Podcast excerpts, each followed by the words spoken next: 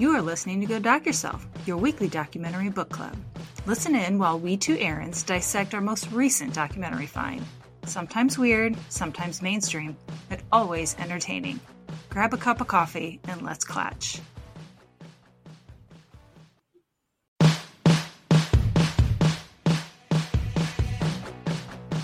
Hi, and welcome to Go Doc Yourself. I am Erin McCart. And I'm Erin McCourt. Welcome back, guys. Welcome back to silliness and nonsense and everything else. I hope you're having a wonderful summer. hmm I hope you haven't had any tornadoes like we have. um, yeah, it's it's been kind of crazy weather the last couple weeks here. So Yeah. my dogs have their thunder shirts on just all the time now, all the time. I have a feeling that um, Otis will not be pleased with the fireworks that are coming in the week. So, Mm. Yeah, and Yeah. although this will be released a week after the 4th of July, rest assured, dear listeners, that fireworks will still be going off by then. So, year round, year fucking round. Someone please explain to me the novelty of setting them off all the time. Like once or twice a year, I get, but every night. I mean, there's other ways to enjoy childhood once again, right? You can do all kinds of things. Do drugs. So, That'll that'll be better. that doesn't affect me if you do drugs out in the world. Like, your fireworks do affect me. Correct. Do drugs Mm. in the privacy of your own home, please. Right? Mhm. Yeah. Okay. All right. Okay. Well, we're keeping with the kind of weird, not as fluffy, but kind of weird today. Today we're going to talk about Plagues and Pleasures of the Salton Sea. This was done in 2004, although Amazon said it was 2006. So, Yeah, that's what I had. yeah, take that how you will. It's an hour and 14 minutes long. I bought it on Amazon because it was the same price as Erin McCart renting it twice on Amazon. Yeah. It's directed by Chris Metzler and Jeff Springer, who seem to do a lot of documentaries together. They're like a duo. So, I mean, I can get behind that. Yeah. mhm. and it's narrated by one John Waters. Oh, so good. It made me so happy. I'm like, who else could have narrated such a weirdo cast of characters and whatnot? I think he did an amazing job. It made me very happy. yeah. You know who would have been really good? Christopher Walken. Oh, the Walken would have also been very good. Yes. That would have been Yeah. very entertaining. Yeah. Maybe that's our new business venture. We'll represent people who could do narration in documentaries. Yes. Hmm We don't know any of these famous people, but still, No. Like you need to branch out a little bit and do this is what you need to do. voice actors. Yes. okay, guys. So I had no idea what the Salton Sea was, even though there was a Val Kilmer movie called The Salton Sea back in like the late 90s, early 2000s. I didn't see it, so I don't know if it had anything to do with the Salton Sea. Mm. Erin, what is the Salton Sea? So the Salton Sea, let's say first, it's about 50 miles from Palm Springs in California. Mhm. And it is a giant man made lake, really, in essence. Um, they call it the Salton Sea because I'm pretty sure you can see it from space, and that may qualify something as a sea. Oh, absolutely. It has nothing to do with gallons of water. It's absolutely how far away you can see it. Right. Mhm. Yes, Mhm. thank you. Let's start first with the history and how it got there, shall we? We shall.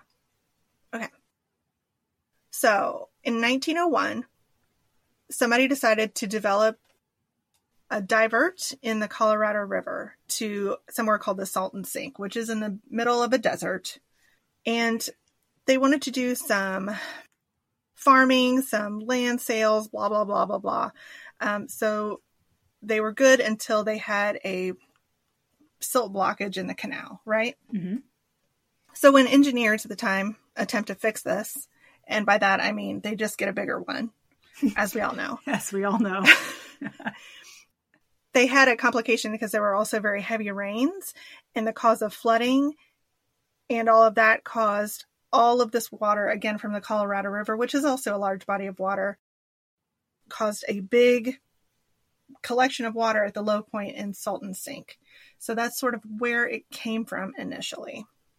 Right. And so, because this flooding was really inconvenient for the railroad people. uh, they got together Yes. with the government and tried to stop it. But it took like 16 months for them to stop this water from diverting into the sink area. hmm So it flowed in there for quite a while. And you end up with what do they say? It's about 35 miles long and 15 miles wide. This sea. Yeah, that's what I have as well. So, especially as like they were like, "Eh, we'll just let it evaporate; it'll go away," but it didn't. it's been hanging out there for a minute. hmm Right, because runoff from all the farms flows into there. And then they discussed later that even so now the farms will order enough water for a season, but they order more than they need. And so when they use what they need and there's some left over, they just kind of let it release it and that goes into the the sea as well. Which I find interesting because it's like, can you not just save that water for next year, or does it get weird or something? I don't know. I don't know where they're holding it and saving it. It might Yeah. get stagnant and Yeah, nasty. Certainly, that resolves when they let it go into the sea because that's not stagnant and nasty at all. hmm Yeah, so if you think about it, guys, this there's a lot of nutrients in the soil there, which is why they wanted to farm it to begin with, right? Because the Colorado River had diverted in and out of this area for a while, leaving a lot of nutrients, so the soil was rich for farming. But it also means that some of those minerals are going to be in the water. But then you have farm water running off, and if it's used in the farming, there's a lot of minerals that they use for fertilizers and stuff that also gets put in there. So you have a really high mineral concentration, not just salt, in this water. Right. There's no outlet for this water, so it's not like kind of a revolving door of water. It's just water comes in, comes in, comes in, and then evaporates. So there's not really an outlet for a lot of that stuff like there are a lot of other bodies of water. Right. Most that are naturally formed has some kind of circulation, right? Water's coming in from Yeah. one place, it's going out another place. This Mhm. has no circulation. It's just there. Right. So they decided in what around like the 50s, hmm they were going to make this a resort. They wanted to make it like Palm Springs, but Palm Springs, although very rich, doesn't actually have a spring of any kind. There's no water there that I'm aware of. So hmm this is all desert.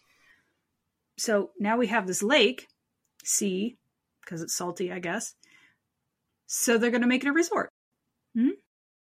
So one of the first things they decide to do is they're going to stock it with fish. So in Mhm. 1951, they go to uh, San Felipe, which I don't know what that is, but that's where they got the fish. They did some seine nets, they gathered up some stock, Mhm. and then they put it in the sea. Mhm. Now, thankfully, whatever they chose, tilapia and others, were suited well for this environment and they were able to multiply quite a bit. They're really happy there. Yeah. And in 1957, they're talking about catching the first of the fishes. Mhm. Um, so it seems to be a, a good move so far. Yeah, I was surprised by that because I was waiting for them to say it didn't work because you're taking them from an ocean environment into a desert sea, which is like 120 degrees in the summer. I just didn't think it would work, but here we are, millions of fish later. So, Yeah, I mean, they didn't really talk about the biodiversity much here or kind of what the micro population is because, I mean, if there's lots of minerals, that might be good for smaller things. And so there's stuff for the fish to eat, blah, blah, blah. But yeah, it doesn't sound great at the beginning. They begin to put uh, boat landings in and they have all kinds of interest in the fishing. And so that brings in folks and all that kind of stuff. So Mhm. they are starting to lay the foundation for all of the recreation stuff that's about to come next. right. So now it's becoming, like you said, recreational. You have people coming to Mhm. vacation there, to swim there, to boat, to ski. They build a yacht club. I don't know that there were any actual yachts on the sea, but a yacht club just sounds fancy. So that's what we'll call it. It does, absolutely. Mhm. Mhm. and of course developers are like this is this is it this is a new thing so they buy up all this land and they kind of subdivide it out as subdivisions do and they decide they're Mhm. going to sell off the lots now they don't build and sell off they don't sell with a requirement to build they're just selling the land to get money and these people are also buying the land to then sell and get money So it's just a transfer of land from person to person to person, and no one actually builds very much. Right. Right. And there's a lot of great promos in this, like old timey 60s era promos, which is super fun to watch. I love it so much. It doesn't seem I real, right? It seems like a No. I mean, it is a movie, but you know what I mean. Yeah, and they're um I don't know, they're just I don't know what they what real estate promos look like now, but this just smacked of timeshare, you know, stuff. You know what I mean? Yeah, someone was stuck in a room for three hours.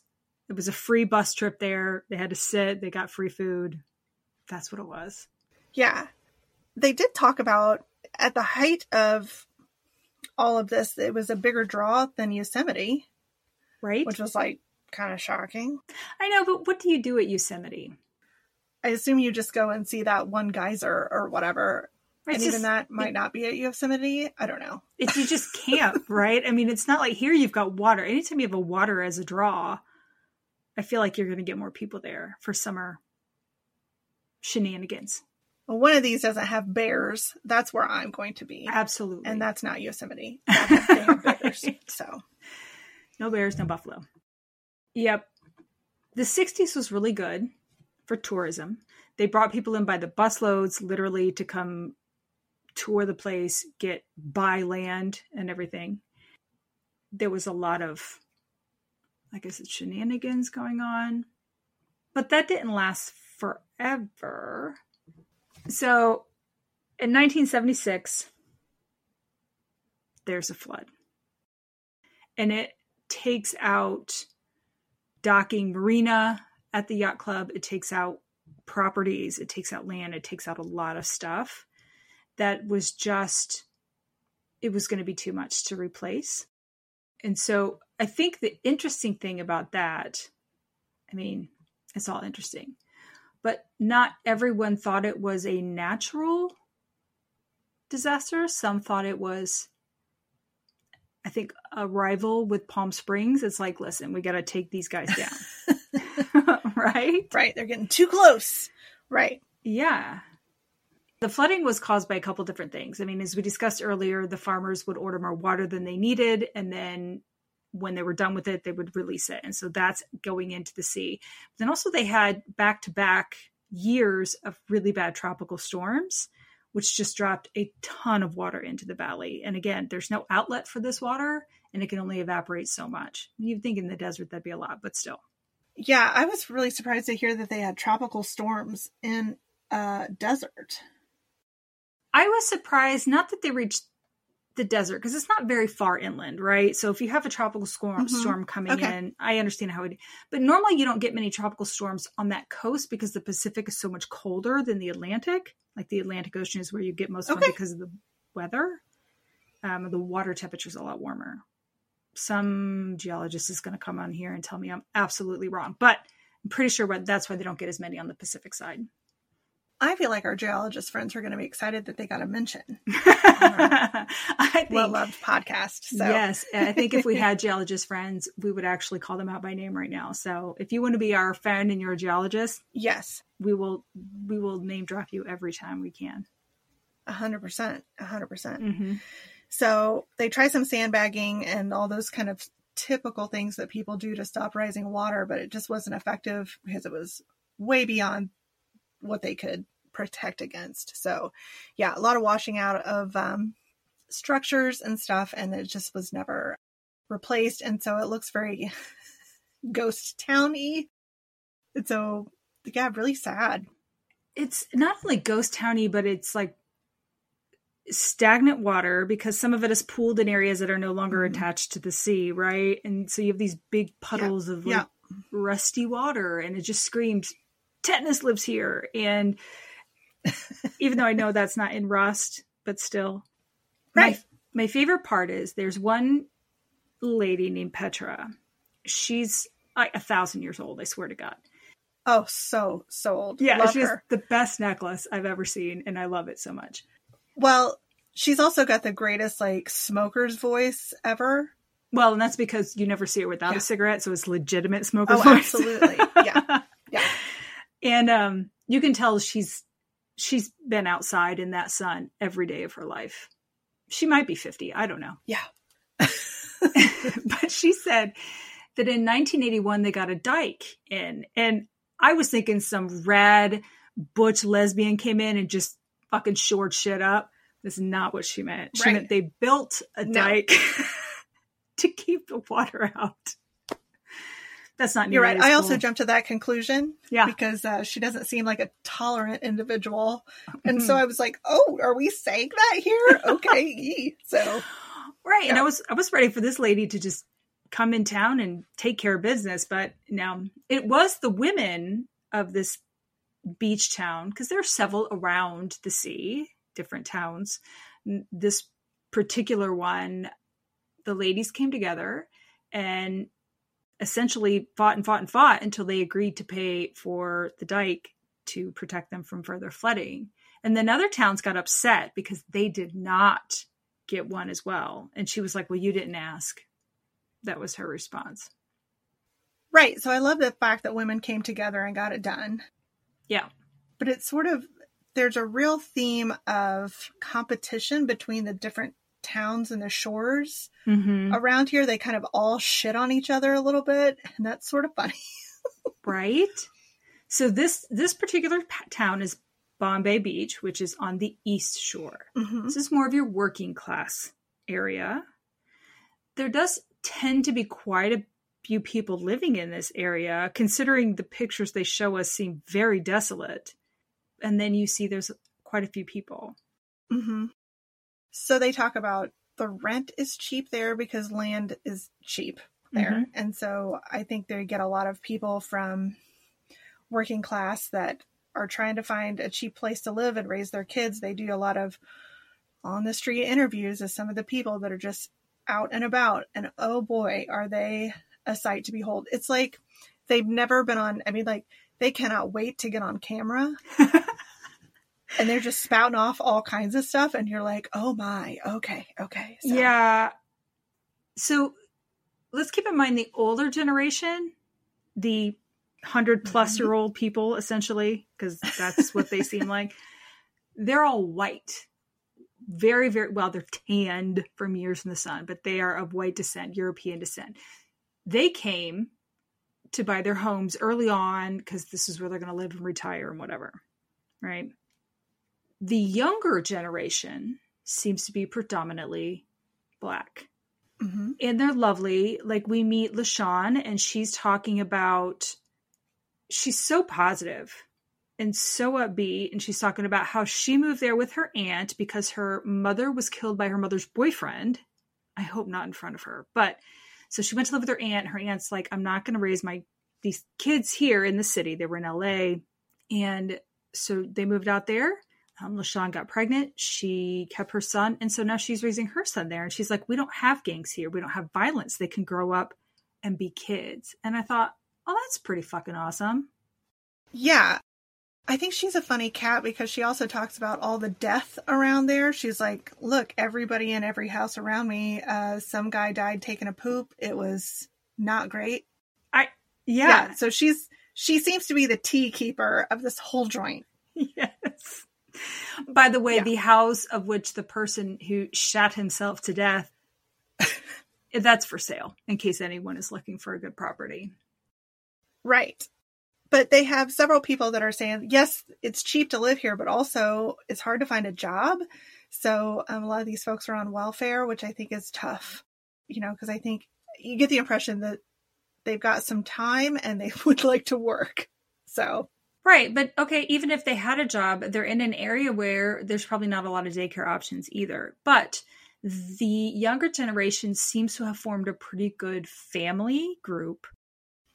hmm They seem to really take care of each other. Some of the black women discuss the prejudices of the white community, which uh, we hear from their mouths straight out. So that's not questioned in my mind but as the their own community they seem to be doing pretty well as far as it goes like supporting each other and helping each other so if if they needed daycare from one another i'm sure they probably are able to step in and help each other out and probably do right. And I mean, they seem to be trying to make the best of things because one lady says that she would really like to have more stuff for the kids to do. She's like, swimming and fishing and stuff is fine, but we only have one park for these kids, and they're also cutting and showing footage of these kids playing soccer in what I would describe as a vacant lot. So I don't know if that's the park or not. Um, but it's like, you know, this is a a meager place to live, right? It has not got a lot of bells and whistles here. So it just kind of paints a picture of, you know, there's not a lot of prosperity in this area. Which can also lead to depression and deaths, like they said. It leads to drinking, it leads to drugs. Um, they do seem to have a lot of drinking there. Some seems recreational, some seems medicinal. Whatever. Petra, of course, says they have a lot of empty lots and she doesn't like that because the kids play in it. She, out of her mouth, said, Some of the black kids are just delightful, but others are a problem. And I thought, just the black kids? Not just kids in general can be crazy fucking hellions? Probably. Yeah. There's a kid named Flaubert there, and I just have to point out that kid because he's got the greatest name of all time. So I'd be interesting to know how they pronounce it because I think generally it's a French name pronounced Flaubert, but I'm not sure if they just call him Flaubert. yes. Um, there is a little girl that they're talking to her about, and the kids, the kids say, if anybody asks me for drugs, I respect myself. I'm not going to say yes. And I'm like, who's asking a eight year old girl for drugs? like, it was just really funny to see like that part of it. I'm glad they're saying no. All right. Right. Nancy Reagan is thrilled. Absolutely. But I'm like, you don't start with the older people and then get to the kids. I don't know. Well, and it was always one of those things that it was really pushed on us in middle school and high school that listen, people are going to try to force drugs on you. And I'm like, I have never in my life sure. had drugs forced on me. I have said no to drugs a lot. and people are like, cool, sweet, more for me. No one has ever questioned it. No one has ever fought me on it. No. How weird. Yeah. Yeah, the propaganda that I was raised with prepared me to say no far more often than I had the chance to do so. so. yeah. Interesting. Can we talk about Hunk Daddy? Please, please, can we? oh my God. So this guy has, and I know we're not naming everybody in this thing, but he is remarkable. Um, he's got a bit of a rockabilly look about him. Yes. Like a, like a pompadour hairdo. yes. And I mean, he seems to be like well dressed and stuff. There's some people that are interviewed that are talking about him. And one lady's like, look, he loves women. Doesn't matter what kind of women, he loves women. And then they show a picture of him mooning the camera with his tidy whities. But here's my biggest problem with that is he said, Hey girls, look, and keep in mind that that young girl that just said she wouldn't do drugs because she has too much self respect, she's like 10, and Flaubert himself and LaShawn, they're all standing outside the fence and he drops trow and sticks his ass in the air. And I'm just, oh, I threw up in my mouth a little bit. And I'm like, you are sketchy as fuck, dude. Did you notice that his he's wearing like in essence like a blue blocker sunglasses situation? Mm-hmm. One lens was orange and the other lens was yellow. They are two different color lenses. I didn't notice that so weird. He's so weird. And let's so they they kind of explain his weirdness away because he's Hungarian and apparently they have a very large Hungarian population there to which one cat I did not get his name because I didn't care enough about him to get his name. He's like, I bet they're Russian. you know, I'm like, okay. Okay. Well, like if they say they're Hungarian, why are you trying to like yeah, he's like, if you prove listen, otherwise, if you know, listen to really the weird. language, I'm sure it's Russian. I'm like, I'm pretty sure they sound fairly similar. Anyway, yeah, so he was part of like the uprising in the 80s, and so I don't know if he's part of the actual army or just like a freedom fighter, but he had to escape Hung- Hungary, Hungary even Hungary is not even a country. Hungary. Yeah. um for safety to come here and survive. But he loves America. He loves everything about it, even his smelly Yeah, and Sea. Yeah. Yeah, he he's a bigger fan of America than Americans. He does make that clear. And I'm like, I'm glad that you found something that really makes you happy, my dude. hmm So, mhm. Yeah.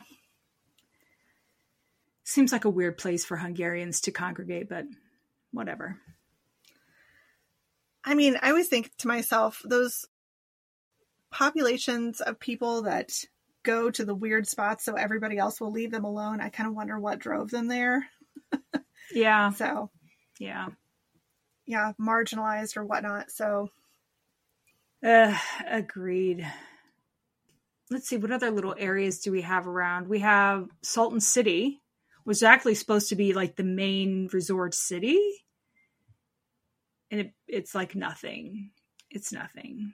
Like, there are people still buying up property every time it becomes available just so it's ready to sell because they're just they know it. It's it's right around the corner. It's going to turn. It's going to get better any day now. yeah, so a big theme in this for me was property value, right? So there's a lot of people who are buying up lots, and the lots seem to be extremely cheap. Like one lady was talking about, you can buy a lot. It's got, I mean, this is in the suburbs, right? That are built around it. Little, it's got sewer. It's already hooked up to sewer. It is ready for you to buy a a water main situation. Like it's ready for you to buy a water thing, and then and you can buy it for thirty five hundred dollars cash. No checks. And that seems so cheap. Yeah. Absolutely no checks. Like they're not crazy. So I think there's, you know, a desire for people like, I'm going to buy low and sell high. There's all kinds of people who are trying to flip this land. And it's so funny because originally they were like, I hate all the people that came in here originally and did the same thing that we're doing now. right. They're the worst. Yeah. That's Mhm. them. We're totally different. Yeah. Yeah. My thought was it looks pretty dry out there, so fireworks might be illegal, so I might have to buy some $3500 land and go live there. I think it's really hard to understand too because there are absolutely gorgeous views in this documentary. And then there are the most horrific hellscape views also in the same documentary. And I'm like, what, do I have an option? Like, do I, if I look to the left, is it hellscape? And I look to the right, it's beautiful? Right. I'm pretty sure, yeah, because they had some, it's in a valley, right? So you're surrounded by mountains, which is lovely. Mm-hmm. and it seemed like some of the area you have i i didn't get the name of the rich area much more affluent area you could see bigger houses. And there are not a lot of houses but there are bigger houses right on the water. If that is Niland, it might be. is that where the cafe is? that's where the yeah, cafe I kind is, of is wondered if that's maybe. and so these piers right on the water there and people have their boats there. It does it looks beautiful just like a regular lake. But then yeah you go to the other areas which are less affluent and that's where you have like the stuff that has been abandoned and left there because they don't have the means to get rid of it i get that Yes. So, alongside these property value problems, there's also a lot of ecological problems in this area. So, um, you had mentioned briefly at one point we were talking about the smell, and the smell may be influenced by the fact that there are some very large fish die offs that happen every great one. I mean, not every great once in a while, but like seems like every couple years or so.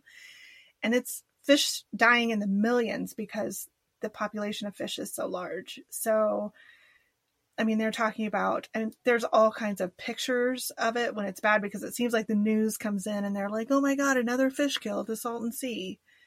And it's just gross. And so it's kind of has that, it's known for that. And I don't know what they do to deal with that.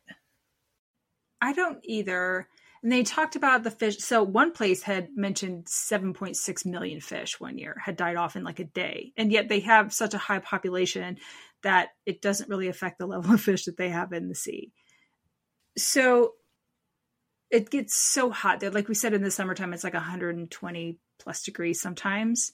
And you have this really high salinity and with the runoff of the minerals. So oxygen can't get into the water very well. And so the fish are dying because they're suffocating essentially.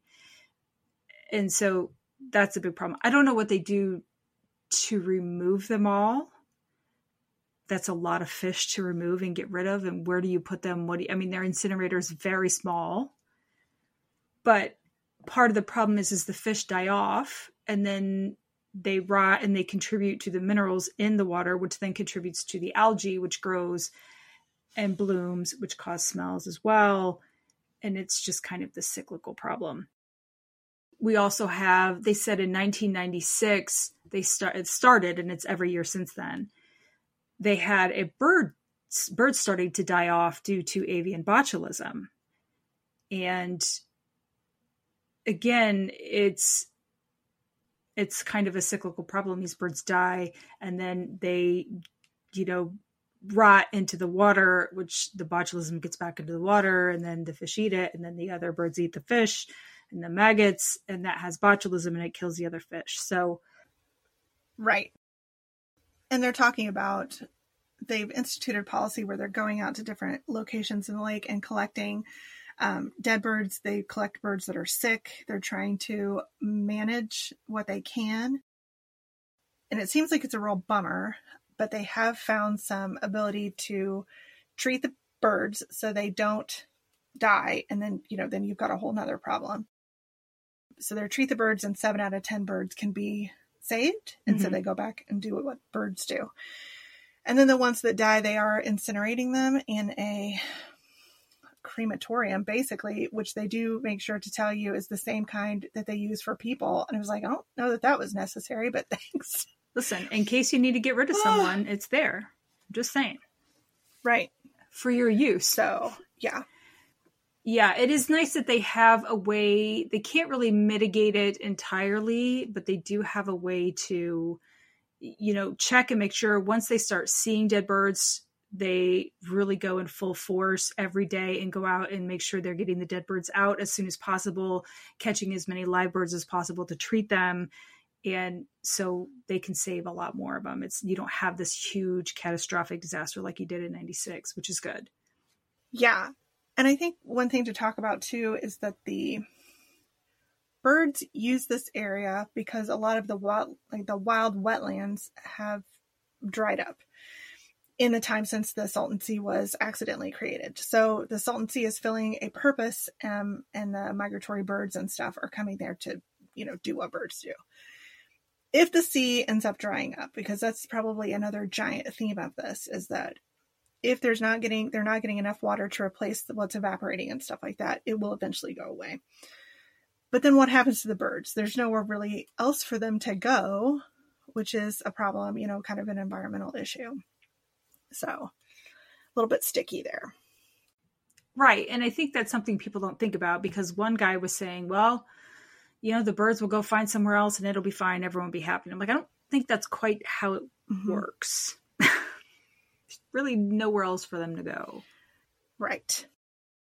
So if we're going to kind of talk about environmental issues that are plaguing the sea, basically it comes down to they're not getting the water supply that they once did if you consider that it's being diverted from the Colorado River, I mean, that's initially how it got started, but there's a lot of demand for water from the Colorado River because there's not only the Salton Sea that would like to have that water, it's everywhere else along the river as well, settlements and cities and whatnot.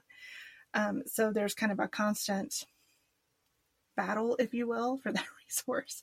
So the Salton Sea is not winning, right? So they're like, it's going to be a problem.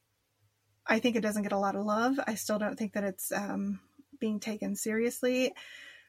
And so they're kind of trying to get the message out like, we need to resolve this in a way that keeps the Salton Sea around because if we don't, it's going to fuck everything up for everybody else. Right. Although no one's going to do anything until mm-hmm. it starts fucking up rich people's lives. I'm going to point that out. I here. mean, absolutely. Yeah. Yeah. Mm-hmm. But yes, the problem is, is that each state and city and area has their own allotment of water, right? There are all these things in place to say who can get how much water. California has used most of their water because as these California and surrounding states have longer and longer droughts, there's less and less water to go around, but they still have this huge population to support. And so, yeah, they're, you know, talking about diverting water, even the runoff water, to cities like San Diego and LA. So that runoff water that keeps the supply in the Salton Sea is now being diverted elsewhere. So they're not getting that replenishing water like they used to. Mm-hmm. And people don't really give a shit about it, right? Because they're like, so what if it dries up? Like the birds are one problem, right? There won't be birds. Um, and that could cause some ecological issues if you care about birds. If you don't care about birds and you care about your pocketbook, the issue there is the Salton Sea dries up and the winds are such that they'll cause dust storms that are full of alkali dust and it'll blow it into Palm Springs and you won't be able to be on the golf course that you paid a billion dollars to be a member for. So it's sort of like if you don't want to do what's right just because it's the right thing to do and you want to, you know, kind of maintain, you know, the affluence in Palm Springs, you better do something about this. So, right. Maybe take some of the water you're using to keep those golf greens green, put it back in right. the Salton Sea. Yeah. Mm-hmm. We have had some representation working to get this mm-hmm. rectified. Who was that? Uh, it was one Sonny Bono. Yeah, it was. And can I ask you a question? Yeah. How was he a thing? Like, he's not good looking. He doesn't really seem to be able to sing very well. Is it just because he was associated with Cher because yes. she's stunning? And has an amazing voice. Yes. Uh, yes. He, he sounds like um actually I heard I was listening and writing at the same time, so I wasn't watching him, and I just heard his voice, and he sounds just like this guy I work with, and I was like, oh, I did not realize that until just now. So no, I'm gonna have to let Phil know that he sounds just like Sonny Bono. no. Yeah, he has a real kind of high pitched. It's just a weird voice. Yeah. But he became like the mayor of Palm Springs or something and then he went on into Congress. So he started started small and then went into Congress. And that was one of the things that he wanted to do in Congress was to try to work to save the Salton Sea. He was getting some traction, he was getting people to listen, they were getting ready to pass some bills and such. And as Bobby said, I think Sonny was good for the sea. Unfortunately, he went skiing. it's like, oh, that's some dark humor, Bobby. Yeah, I mean it's been a minute. I think it's I I just yeah, it caught me off guard as well. I was like, yowza. But yeah, he uh went skiing, there was an accident and he passed. Right. But they continued to push it. We see one Newt Gingrich ugh, announced the Sonny Bono Salton Sea Restoration Project. And they wanted to clean up the sea, to help get the recreational sports back, to help the fishing, um, and also to help the migratory birds. But it seems like after all the hubbub was over and they all kind of left, nothing happened. Right. So the money that was guaranteed either never materialized or it just was not enough to actually deal with the problems with which they're trying to rectify. So I think people got excited that they're like, oh, finally our day has come. And so again, that kind of uh, brought people in and they were buying property, kind of getting ready for the boom. But of course, the boom never really happens. So, yeah, it's uh, it's kind of the same old situation for the Salton Sea. Yeah, every everyone is still kind of just waiting, bated breath. And his Sonny Bono's wife is now, well, as of this, twenty years ago, um, was in Congress and was still pushing that forward. So trying to get something done. And I thought it was interesting because they talked about um, there is some precedent for that dust cloud situation because I guess there's a dried lake bed, Owens Lake, and it went away and it plagues LA. Like there's some issues with dust coming from there. So it's sort of like here's a situation where you could prevent some of that. So I, I also think it's important to kind of talk about this is not just um, a lot of times I think scientists get a bad rap because they're like, we think this is going to happen. And people are like, that's, you're cute. Like, it's, that's fine. But here's like a good example of the fact that they have some proof that it, it could. Well, I thought one of the things that was really interesting is that you have one group of people here that really are buying up property, waiting for the boom, waiting to sell high and make their big fortune and really pushing to get this to happen. And you have another group of people, those 100 plus year old people, who are like, we don't want more people to come because people bring crime and problems. We would like it to stay just like this.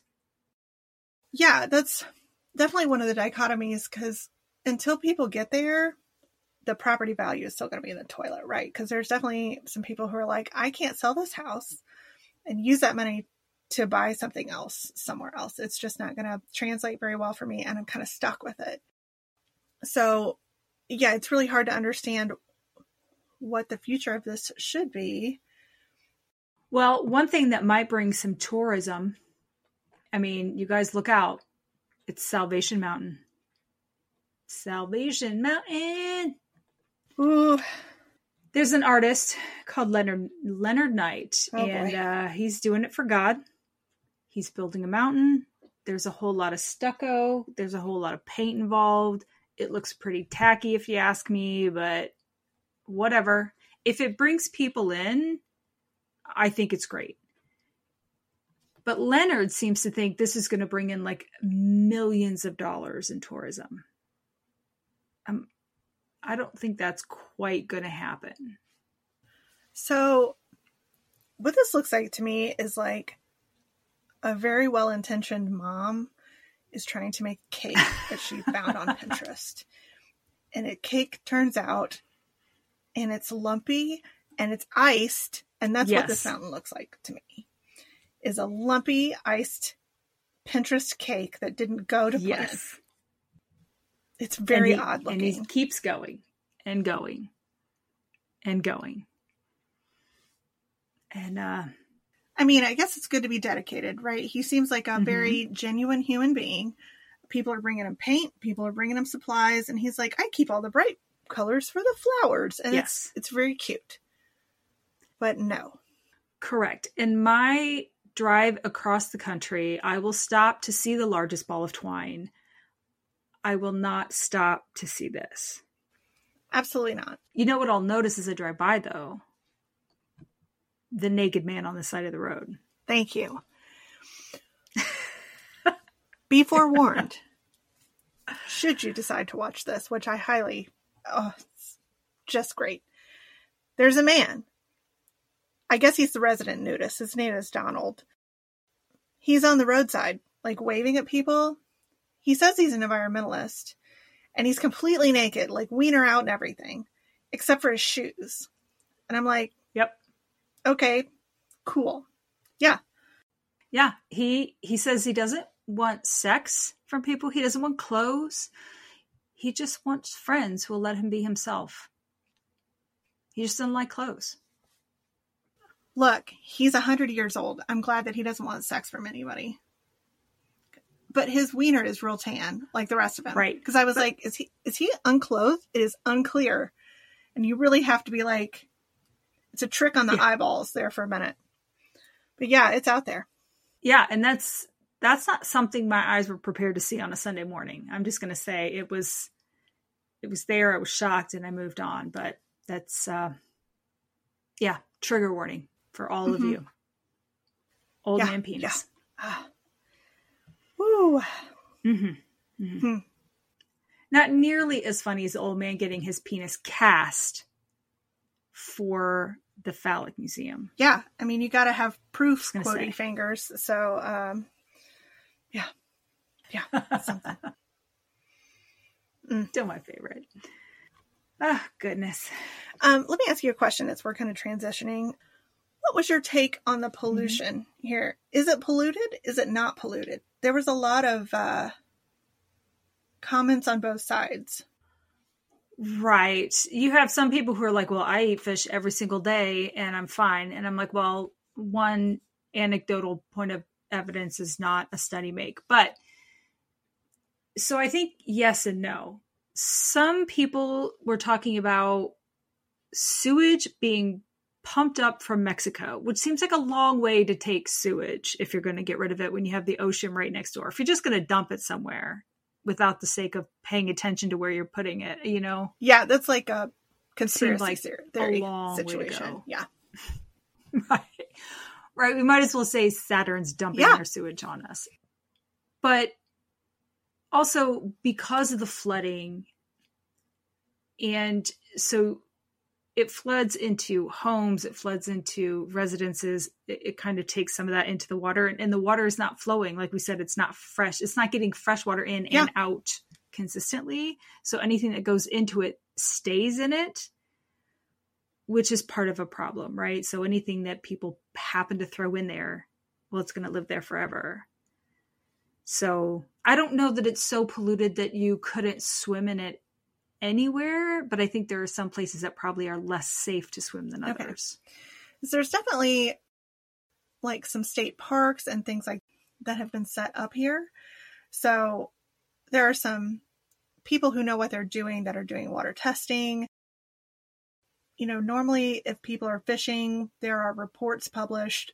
I mean, that's my experience. Um, you know, they do sampling of the fish, they kind of check to see what the levels of different toxins are, and then they publish a report to say, you can eat five fish out of this river every year or whatever. That's how it works here in Indiana. But it's just sort of alluded to that it's safe. They never ever actually talked to any experts. So I was like, I'm like, I feel like I just walk in there and come out with a Right. massive yeast infection. I don't know. Well, one lady at the beginning, I think Karen was like, listen, it's got a real high salt content. It'll heal your skin entirely. And I thought, or give you a flesh eating bacteria. Either one, it's a draw. yeah, I'm don't- like, okay, I don't feel good about this. Yeah, so Yeah. it left me wanting to know more about that. Correct. If I were going to go uh, spend a vacation there and get in the water, I would do some research ahead of time. I don't know that I'd take my own pool test kit, as it were, but I would definitely do some research. Um, what else did you want to talk about? Let's talk a little bit about the future. Let's talk about the future. So, you know, we talked about that this is a story told in 2004. So, at the time, the information was current, but that was literally 20 years ago. So, we poked around a little bit to see what state, you know, what the status is of the Salton Sea now. And it's not boomed like everybody has hoped hoped it did in the last 20 years. But I think that there is some hope on the horizon that some of the environmental issues will be dealt with. It looks like there was some money um, made available for some projects due to the inflation, one of the inflation bills that passed at the end of last year. So that's all. That's all I have for you. Like, it's hopeful. just like uh, the property people that are like, riches are just around the corner for me. Um, that's sort of the take that I got. Like, yeah, there's going to be some restoration to hopefully stem some of these problems, and um, maybe there is still a future for the sea. Right. I did like that they had some good ideas. I mean, one of the the cats was a wildlife refuge or biologist expert type person, and he was like they talked about different things that they could do that they use in like Israel to ca- get some of the salinity out, or even just somehow allowing fresh water to come in and out. So you would have to like man make Yeah. canals so water's coming in and out. I think that would be the best thing that they could do to get some flow of water in and out of there. But it it takes time, it takes effort, it takes money. And again, until it starts affecting the people who will scream the loudest and make it happen, nothing's going to happen. So, I think it's funny because they did talk in here about like I don't know if the Salton Sea has another thirty years, and I'm like, well, I think it's still there, and we're almost thirty years away from when this documentary was made. So, right. we said 20. so it is shrinking. I mean, they're not keeping up with the water levels, so that's not great. But yeah, I'm hopeful that there'll be some progress and they can stem that loss. Yeah, hopefully. There were some lawsuits that they had to try to get the water back so they weren't diverting it so much to the cities. But of course, the cities have huge populations versus this lake that no one cares about. So I'm sure they lost those lawsuits. I didn't look into it, but I'm guessing it didn't go in favor of the Salton Sea. Right. It's it's difficult to understand some of that because yeah, money talks and they just don't seem to have enough money. So I really enjoyed this. I enjoyed the documentary. I, of course, love a bunch of weirdos. This is not going to be on my list of places to go to, you know? So I don't know. What were your feelings? I agree. I love the documentary. It was quirky and weird. There was a lot of um, historical videos and promos, which I loved so much. And it just, uh, it wasn't, I don't know what I expected, but this wasn't what I expected. I, uh, I don't think I'll be visiting either. Although I, I very rarely see a need to go to California at all. But, you know, here we are. I've been, I've done it.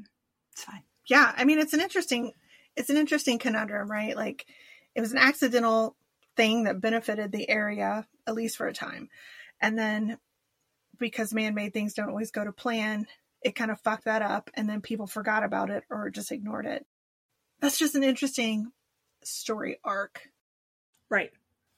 Well, I mean, it's human nature. If we ignore the problem, it'll go away. It yes. never just goes away, guys. Maybe that's what I should think about that pollution stuff. Like, if we don't measure it, it's fine.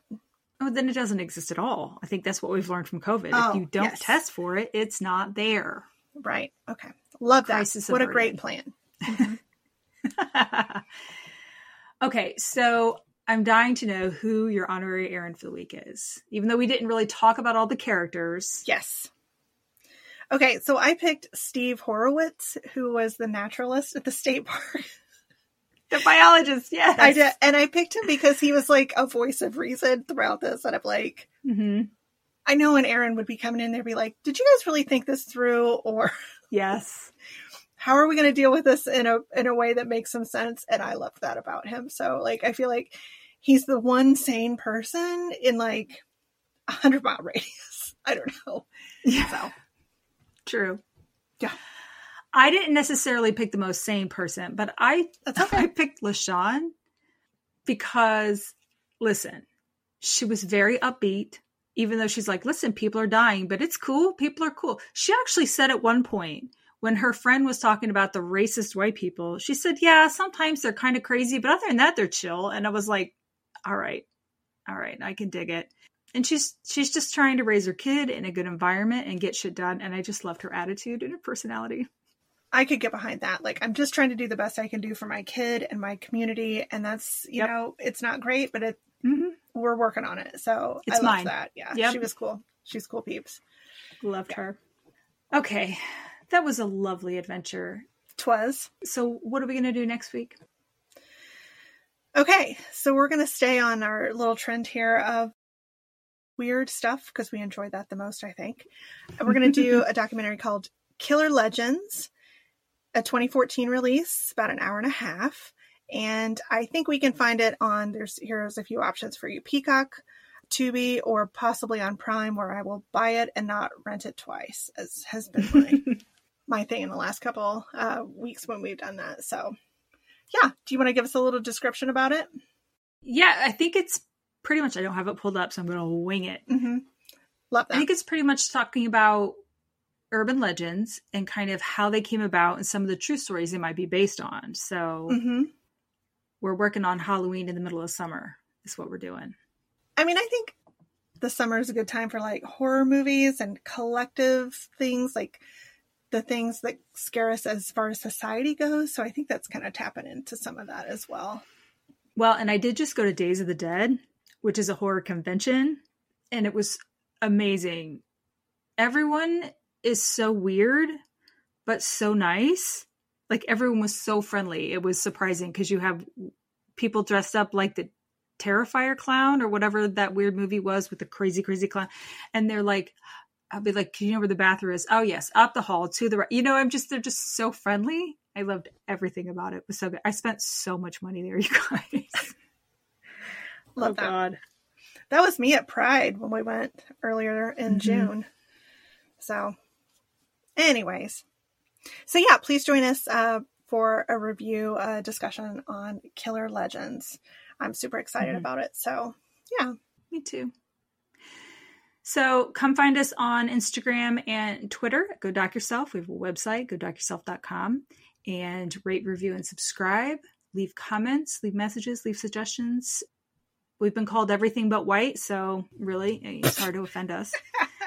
I'd prefer Right. you not call us horrible things. Right. here we are. Don't try, okay? Uh, just be kind, be courteous. But we we do like to talk to people, so yeah, that'd be lovely. yeah. So yeah, I hope you enjoyed it, and we'll talk to you next week, guys. All right, latest. Bye.